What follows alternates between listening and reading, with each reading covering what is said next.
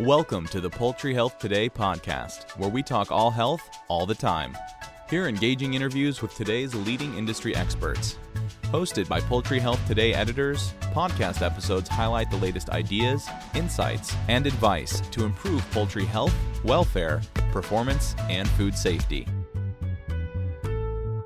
Hi, I'm Caroline Stocks of Poultry Health Today, and with me is Phil Stayer, who's head veterinarian of Sanderson Farms.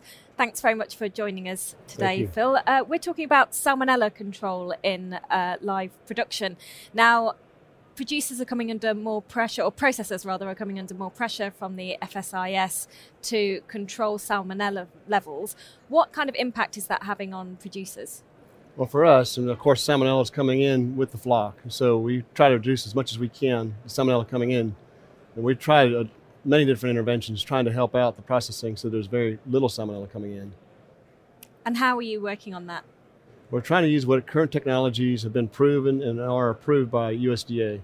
So it's vaccines and also uh, different uh, in feed and in water uh, interventions. Using uh, a live salmonella vaccine is one way of controlling it, but you found that some direct fed microbials with active cultures may actually interfere with it. Is that correct? That's right. Both of those are approved technologies by USDA to work on salmonella, and so we have employed both of those technologies at times. And the question came up if the direct fed microbials do have an effect on live salmonella, do they have an effect on live salmonella vaccines? And I think we've proven that yes, there are some direct fed microbials that do affect vac- the, the modified live vaccines. And is that because the vaccines work on wild salmonella strains? Not at all. Um, it has to do with the salmonella that's going to have a niche in the, the, birds, whether it's wild strain or it's vaccine strain. So if something, a direct fed microbial, which is a microbial population, uh, inhabits that space and prevents wild strain salmonella from inhabiting that space, it will do the same for a modified live strain. So, how does a producer know then if a uh, a direct fed microbial is affecting the salmonella control? Well, that's called post release research. That's what we have to do as producers. Another thing that's put on producers to find out what's the best mix. If you're going to use these technologies, what's going to be the best one of either uh, vaccine and or direct fed microbial. So, what's the test then that they can do? How does it actually work? Well, it's pretty simple. Um, you got to have at least a system set it up, but you apply both and then see if you can recover the vaccine. So you use both by manufacturer's recommendation, which would be you know day of age application for the modified live vaccine, typically in feed or in water, uh, direct fed microbial, and you use that for whatever section of time is going to be to test out for that recovery of the modified live vaccine. That's usually four days to seven days. Okay. So does the timing of the vaccination and the timing of the direct microbial matter? I think so, and we're still exploring that. Um, we do know that uh, simultaneous application can be problematic. We have not necessarily done the work to do uh, staggered timing. We think that if you get your modified live vaccine in early and then the immunity is established, then maybe you can do the direct fed microbial after that. But we don't know that timing just yet. So at the minute, what kind of timing would you recommend between the two? It's going to be kind of good with our feed scheduling.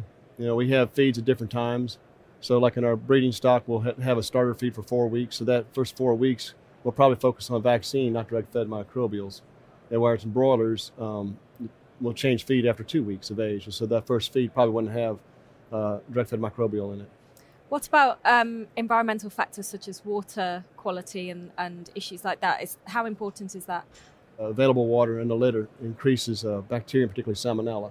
Uh, in terms of what we can do to control that, it's just good husbandry. You know, have the least amount of water on the litter, more water in the bird. Um, you touched a little bit on, on litter then. How are you managing litter in Sanderson Farms? We pretty much have a, a standard practice across the uh, whole company, which involves, of course, out time, which is going to help dry out the litter. Then we manipulate the litter, windrow the litter, and that's usually go through two uh, heats, and then we level out the litter and we apply a uh, litter acidifier. So all those steps should reduce any bacteria and salmonella in particular. Okay. And are there any other measures that you're uh, making use of in terms of management and how you run the flocks? We've always tried to manage pests, whether it's insects and rodents. Um, so you, you implement those and make sure that they're being implemented well. Um, we provide those to our, uh, particularly the uh, insecticides, we apply those to our growers, our contract growers. So we, best we can, we reduce vectors as much as possible. How easy has it been to get contract growers on side with what you're attempting to do to control salmonella? Well, we have accountability built in our system. And when you sign up for Sanderson Farms, you sign up to do things right. And so we have folks out there making sure our contract growers do things right. So on the whole, I'd say it's been 100% uptake. Where do you think the industry has to go in the next five years or so to get salmonella really under control? I wish I had that answer. Um, we're using what current technology is out there. I guess uh, we have to understand these interactions. So this is kind of a, a, a late discovery or a, this last year, the interaction between direct-fed microbials and vaccines. Both are approved by USDA, but when you apply both of them, they could be counterproductive. So you think you're doing the right thing twice over and doing the wrong thing one time. And how are the FSIS regulations around salmonella? How is that impacting? The FSIS yeah, standards are just the kind of target. Of course, we want no salmonella coming in, and to have a bacteria-free product is, is uh, unrealistic. So yes, the, the FSIS standards uh, set us a target to go for, but we're obviously trying to get below that, trying to be better than that. We've been speaking to Phil Stayer, who's head veterinarian at Sanderson Farms. Phil, thanks very much for joining us today. Thank you. Thanks for listening to the Poultry Health Today podcast. To get the latest news and interviews delivered to your inbox twice a week, subscribe to our e-newsletter by visiting poultryhealthtoday.com/join.